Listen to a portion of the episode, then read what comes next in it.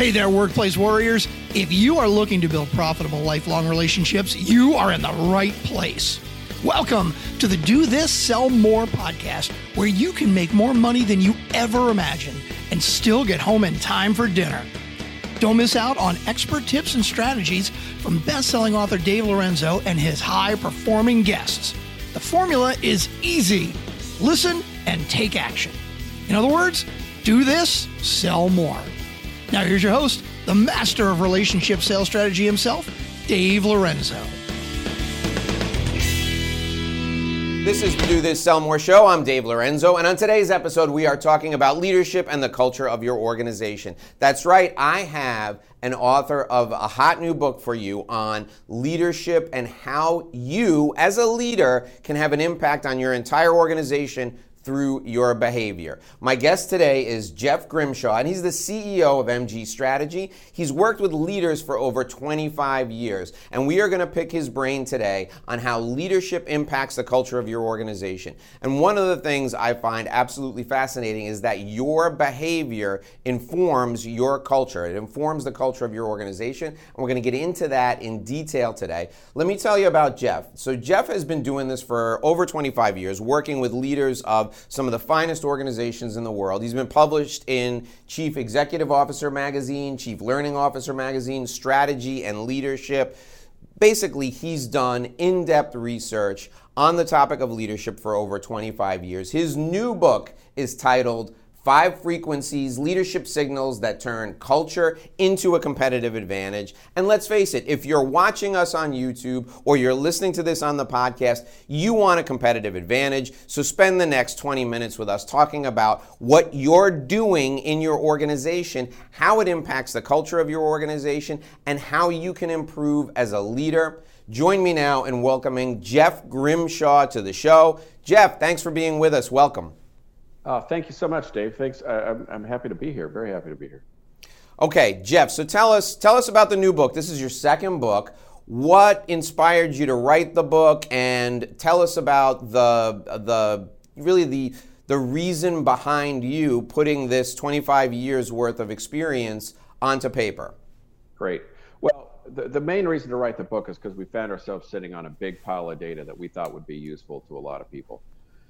Uh, the business that we do, we spend most of our, our, our day helping clients cl- measure and manage their culture. So we help organizations figure out the their desired state culture and, and the culture that gives them a source of competitive advantage. What do their people consistently know and understand? You know, what's in their heads? What do they feel uh, or believe in their hearts? And then what do they do with their hands? Hearts, minds, and hands and we get help organizations get really clear on that desired state culture. Again the culture that provides them a source of competitive advantage. And then we help them close the gap between the culture they have and the culture they need.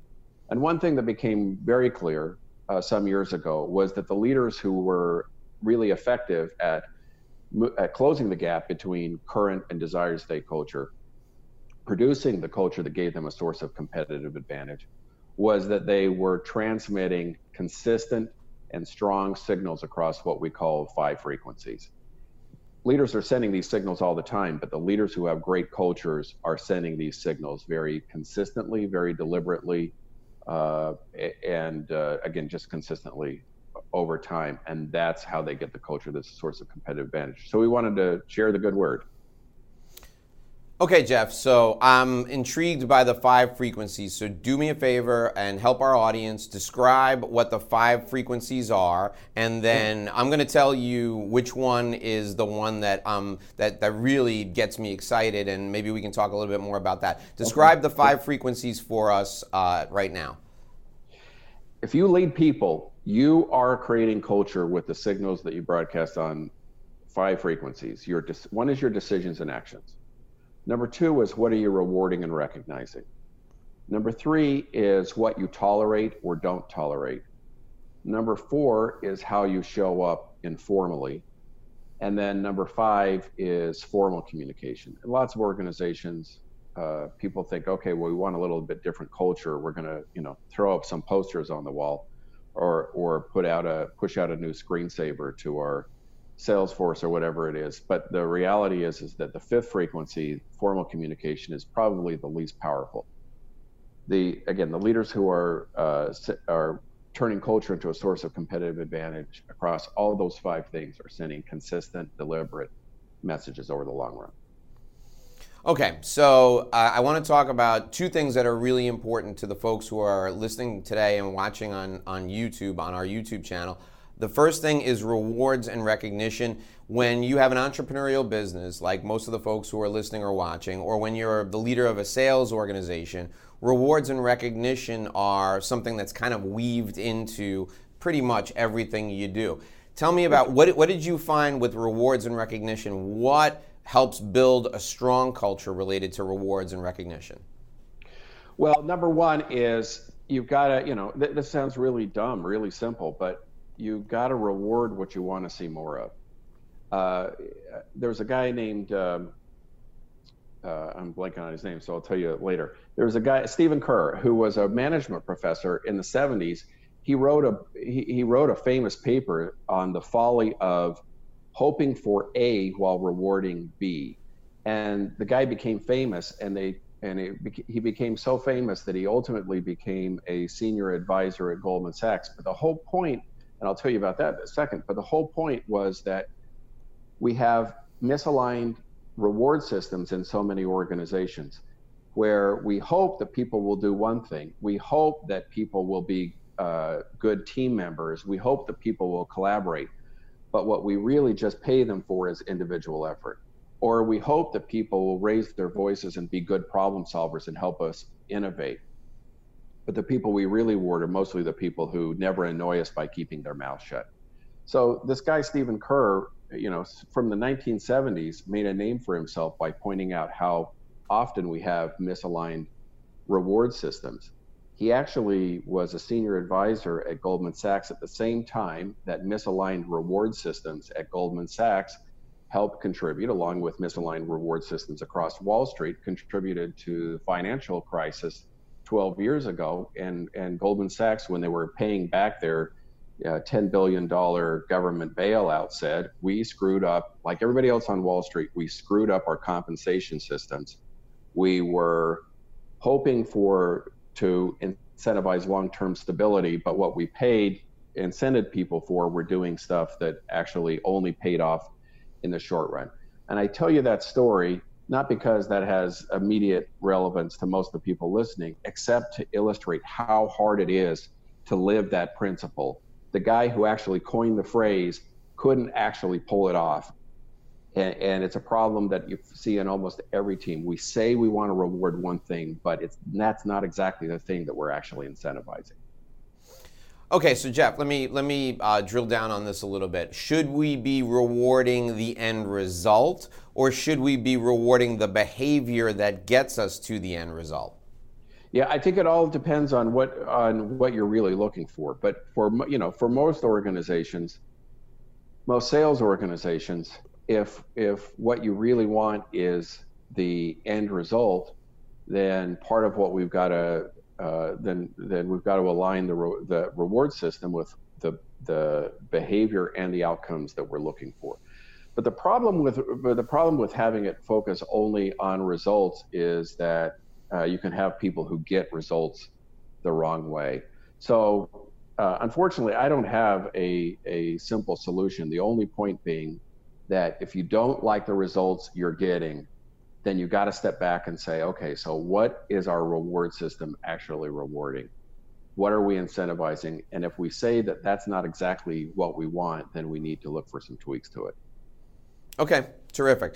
Now, let's talk a little bit about the the behavior and the reward system and how it uh, is weaved into the fabric that creates the culture and right. give me help me with the concept that that, that you described that it's uh, I, I, mean I'm, I'm, i hope I'm characterizing this right that it's binary right? It's either it's either growing and improving or it's decaying and it's becoming weaker. So talk to me about how the reward system helps to be the be kind of the connective tissue to keep that fabric together.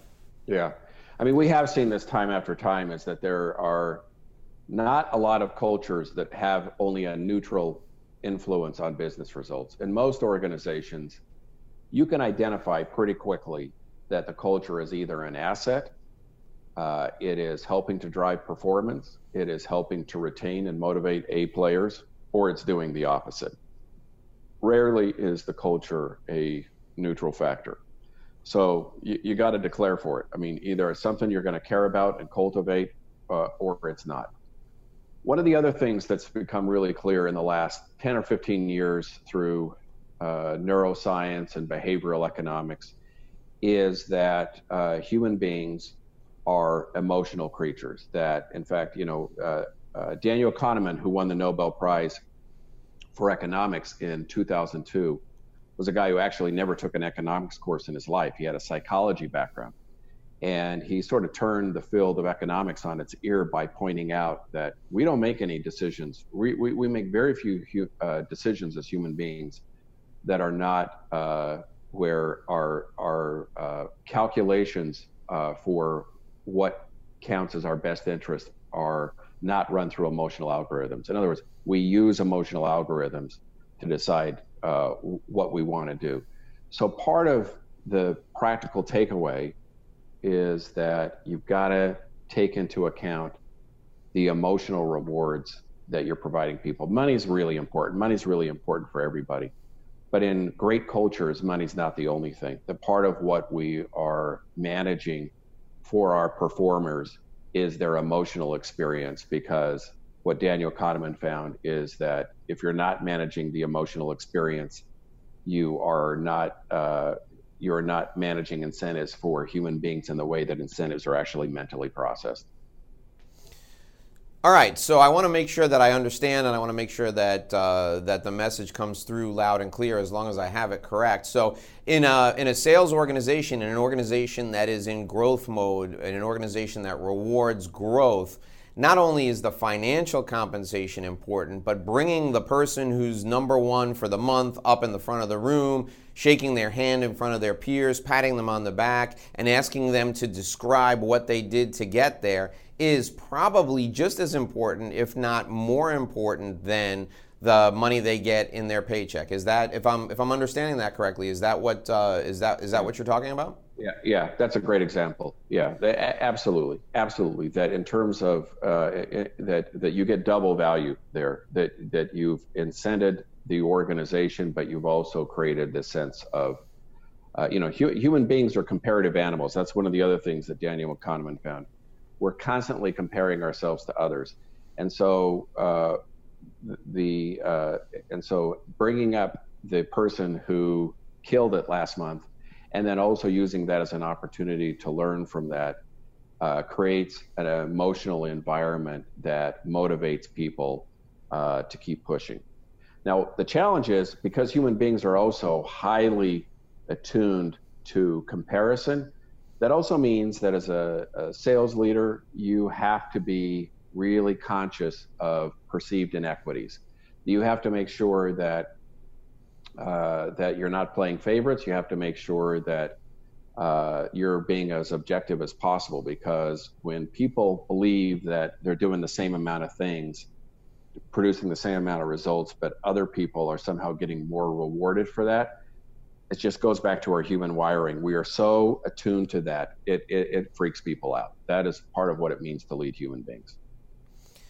All right, now you've hit on a nerve here, I think, for everybody who's ever managed people. Forget about being in a sales organization right. with everybody who's ever managed people. And the key word in, in, the, in the statement you just made is perceived inequities, right? So, what can we do as leaders, as business owners, or as sales leaders? What can we do to make sure that we've demonstrated that the process is fair, that it's that it's not rigged. How do how, how can we influence that perception?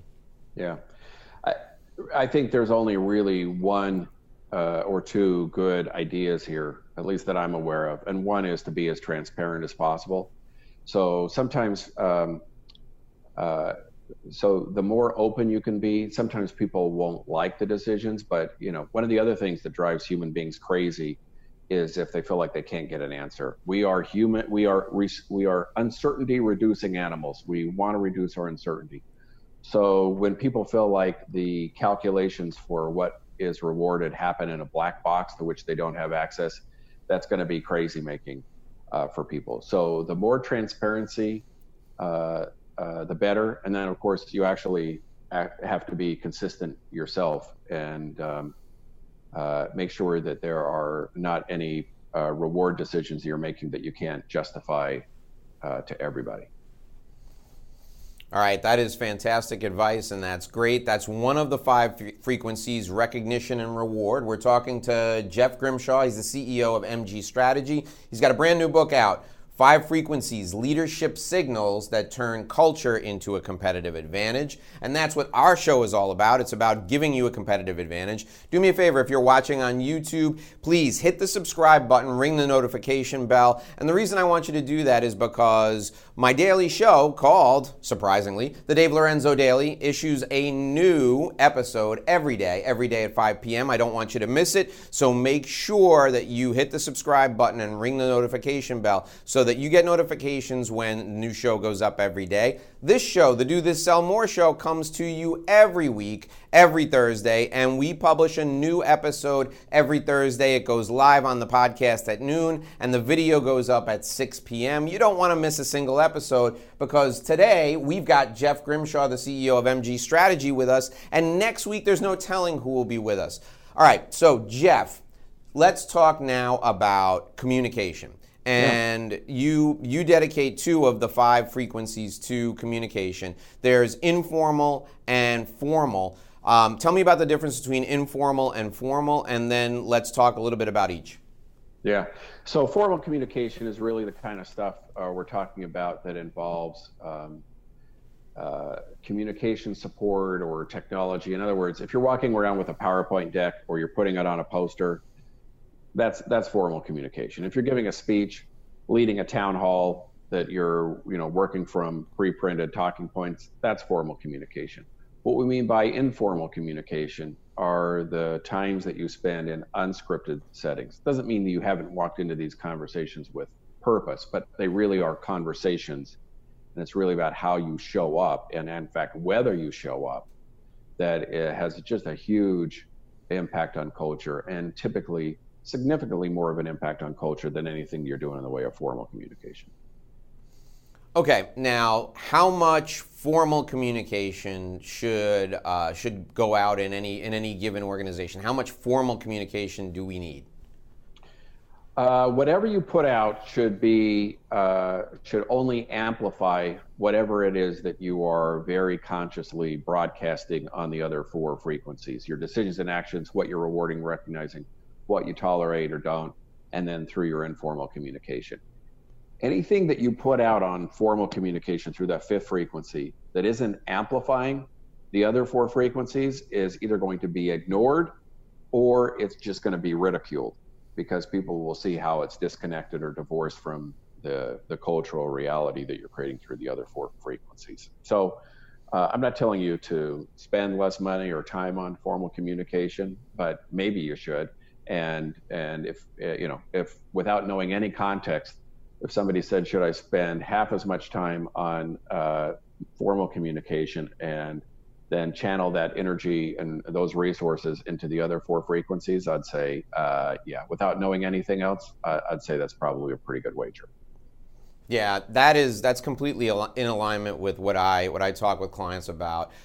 Uh, my feeling is this you uh, and you're you just validated it for me. Your formal communication is simply an opportunity for uh, for you to make a mistake unless you're a great communicator. So if you want to have a monthly meeting, make it as brief a monthly meeting as possible. Get your message aligned with everything else that's going on in your business. Rehearse the message that you're going to deliver and let people get back out and do what they do best because you're the opportunity that you're in front of them is an opportunity for what we talked about in the first place recognition and uh, and you know rewarding employees uh, describing really effective behavior and helping them see that behavior so they can model it and then sharing any new updates. Um, you know it's an opportunity to be transparent But if you're hoping to deliver some sort of groundbreaking, earth shattering new message,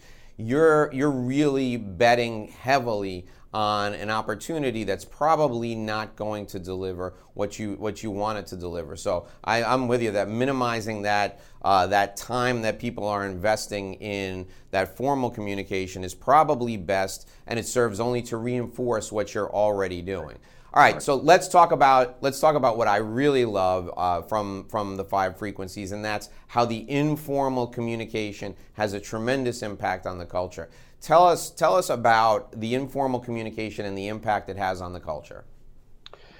You know, a, a mentor of mine, a guy named Greg Barron, has this phrase, and the and the phrase is everything that happens in an organization happens in or because of a conversation, and and that applies to a lot of things. I mean, it also applies to making a sale. You know, typically anything that happens in a sale happens in or because of a conversation. Applies to your family. Anything that happens in your family happens in or because of a conversation. In your organization, in your team, it's certainly true. Everything that happens, uh, it, it, it happens in or because of a conversation. And so, if you want to make things different, if you want to have a competitive advantage, if you want to do anything differently, any different results, you got to say, okay, well, if everything happens in or because of a conversation, how do I change the conversation? And what does that mean in terms of how I show up uh, informally in unscripted settings? And, and in a lot of cases, that starts with just showing up, period. You know, what does it mean to show up for your people? What does it mean to um, figure out how to have the conversations with them that are meaningful, but actually don't take up a ton of time? And what does it mean to show up in a way where you're just as focused on listening to what's going on for them as you are about telling them the 17 things that you've been compiling on your list so there's a lot to it but that's a big big part of it is showing up and being in a mode where you are listening as much as you're talking. So, Jeff, let's talk about behavior and let's talk about how what I do when I'm walking around as a sales leader or what I do when I'm hanging out with my team uh, at the water cooler or just standing around the office talking about how the day is going to go. Let's talk about how that behavior is important for uh, for the for the culture and is that reinforcement or am I breaking new ground there? Let's talk a little bit about that. Yeah. I think uh, just going back to the way the human brain works, we are evolutionary biologists believe that we are constantly filtering for who's in our tribe and who's outside of our tribe, and that we have more trust for people who are in our tribe. We can let down our defenses. And that's actually really good for people to let down their defenses and feel vulnerable, be willing to be vulnerable because we only learn, we only get better, we can only figure out ways to get smarter and develop more of a competitive advantage if we are willing to feel a little bit vulnerable, if we trust the people we're around with them. But getting people to trust you, getting the people to, to believe that you are in tribe with them, if you will, doesn't necessarily mean that you just hang out with them and tell dirty jokes and, you know, and talk about drinking. Although I'm not, you know, I'm, I'm not saying that that's verboten or anything but it is really more about being in a mode of operation where people go, you know what? If I made a mistake, I can talk to my boss about it. If something didn't go right or I got an idea, I can speak up and suggest it, and you know, and he's not going to take me out at the knees because he gets defensive about it. Um, to, those are really the kinds of conversations where people can feel like we are an organization. We're a culture where we reserve the right to get smarter. We're an organization where we treat mistakes as intellectual capital.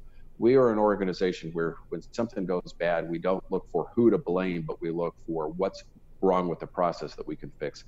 Those are the kinds of, if you can lead those kind of conversations, that will fast track you to a place where people feel like you are in tribe, they can trust you, and you can turn that trust into uh, into ideas and speed that produce competitive advantage.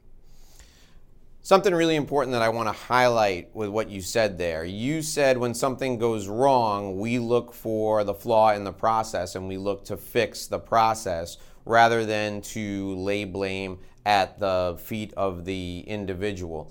And I, I think I, I love that concept and I love the idea of starting an analysis with uh, let's look at the process and let's see if the process if the process had a breakdown somewhere. Let's see if we need to improve the process and what that does for you as the leader of a business, what that does for you as somebody who's trying to move a team forward is it says, okay, first thing we're going to do is we're going to look at the process. And when we check out the process, if the process checks out 100% and it worked really well, you turn to the other person and you say, where do you think we could have done better here? That doesn't that leaves them no place else to go but with their own performance generally. Right. So right. it takes it takes the accountability and it puts it squarely where it belongs and it allows them they can't improve until they realize where the mistake was made. Uh, is that am I getting that right, Jeff? Yeah, but uh, yes, um, I, uh, there's an acronym DAWA, and it stands for Don't Ask Who, Ask Why. And I got this from Jack Brennan, the CEO of Vanguard, a number of years ago. And his whole point was if you if you point a finger at people and you say, uh, uh, "You screwed up," or even tell me why you screwed up, people get defensive, and then because humans are really defensive, we wouldn't have survived as a species if we weren't really good at defensive. It pushes people into excuse making mode. But if you say, if you don't say who screwed this up, but you say why did we screw this up, it creates a mindset where people are more likely that instead of pointing fingers at one another and making excuses, are actually going to work on fixing the process and solving the problem. Okay, that's great. I appreciate that. Thanks. So, Jeff, tell me a little bit now about, um, and for the folks who are listening, for their benefit, for my benefit, tell me the difference between leadership and management? Because so often I hear people use these terms interchangeably and they're not. So, what's the difference between leadership and management? Yeah, well, I think you lead people and I think you manage systems and processes. And I think one of the, you know, uh, leadership is, in, in, in my definition, it's about working with and through others to get things done. And I know that one of the challenges for people who, you know, sometimes organizations, as as as you said to me, as you've observed to me, Dave, is that people take the top producer and make them the the lead of the sales organization, and sometimes that has mixed results. Re- real quick story that I, I use a lot. It has a lot of application. There's a there's a, traveler on an important journey, and he comes to a raging river, he says, "There's no way to get across this raging river." And then he sees a raft, a rickety old raft over in the brush, and he says, "I don't have any choice. I got to continue on my journey." So he takes the this, pulls out this raft, and shoves it in the water. And you know, sketchy, but uh, unbelievably, the the rickety raft helps him get to the other side. And he says, "On this important journey, who knows when I'm going to come to another raging river?" So he throws this huge old raft on his back and continues on the journey. And he comes across other travelers. They're like, "Dude, what's up with the raft?" He's like, You don't understand. If it wasn't for this raft, I wouldn't be where I am today. I can't put down the raft. And he's right. He literally would not be where he is today if it wasn't for the raft. And the other thing that's true is he's not getting to where he's going unless he puts down the damn raft. The reason I tell the story in this context is because a lot of us are carrying rafts, and maybe there are things, maybe there are plays that we run, maybe there are parts of our success formula in the role that we last occupied. And it, they are rafts because we literally would not be where we are today if we had not picked up that raft somewhere on the journey. And the reality is, you're not going to get to where you need to be as a leader until you put down the damn raft. I love it. That is, thank you for telling that story. That's perfect. That is the perfect way for us to round out our conversation today the habits that you have and the culture that you have that got you to where you are today may not be the habits and the practices and the culture of the organization that you need to get you where you're going tomorrow. We've been speaking with Jeff Grimshaw. He's the CEO of MG Strategy. Uh, Jeff, how can we find more from you? Where can we, first of all, I know we can get the book on Amazon. I'm going to put a copy of the link for the book uh, on Amazon in the description on YouTube and in the podcast description. But where can people go to get more from you on a regular basis? Tell us what your website is and how they can get in touch with you.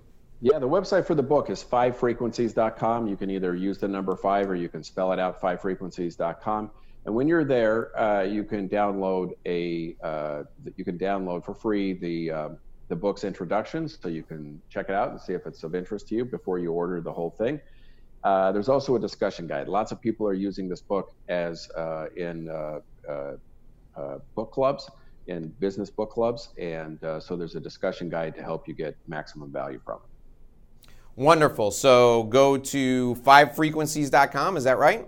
Yep. Yep. Fivefrequencies.com, either the, the number or you can spell it out, fivefrequencies.com. That's where you can get the introduction and download the discussion guide. I love the fact that it has a discussion guide.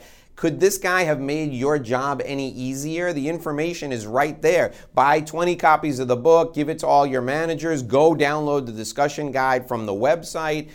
I'm telling you, this type of resource will help you not just today, but it'll pay big, big, dividends for you throughout your career. So pick up a copy of the book, do yourself a favor, and go to the website, uh, fivefrequencies.com, download the discussion guide, use it with your people.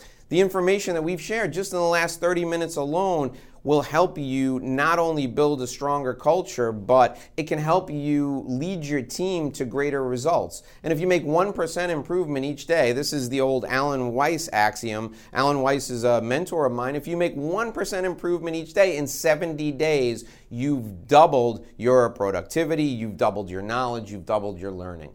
Jeff, it's been a pleasure and an honor to have you with us. Thanks so much for joining us today. Dave, thanks for having me on. All right, folks, that'll do it for another edition of the Do This Sell More show. We are back here every week. Every week, you can download the podcast at noon on Thursdays, and you can watch another interview beginning at 6 p.m. every Thursday on the Dave Lorenzo YouTube channel. Until next week, I'm Dave Lorenzo, and here's hoping you do this and sell more.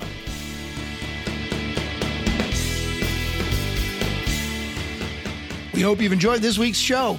Give us your feedback on each episode and get access to our free sales training course at dothissellmore.com. Thanks for listening, and we'll catch you next time on Do This, Sell More.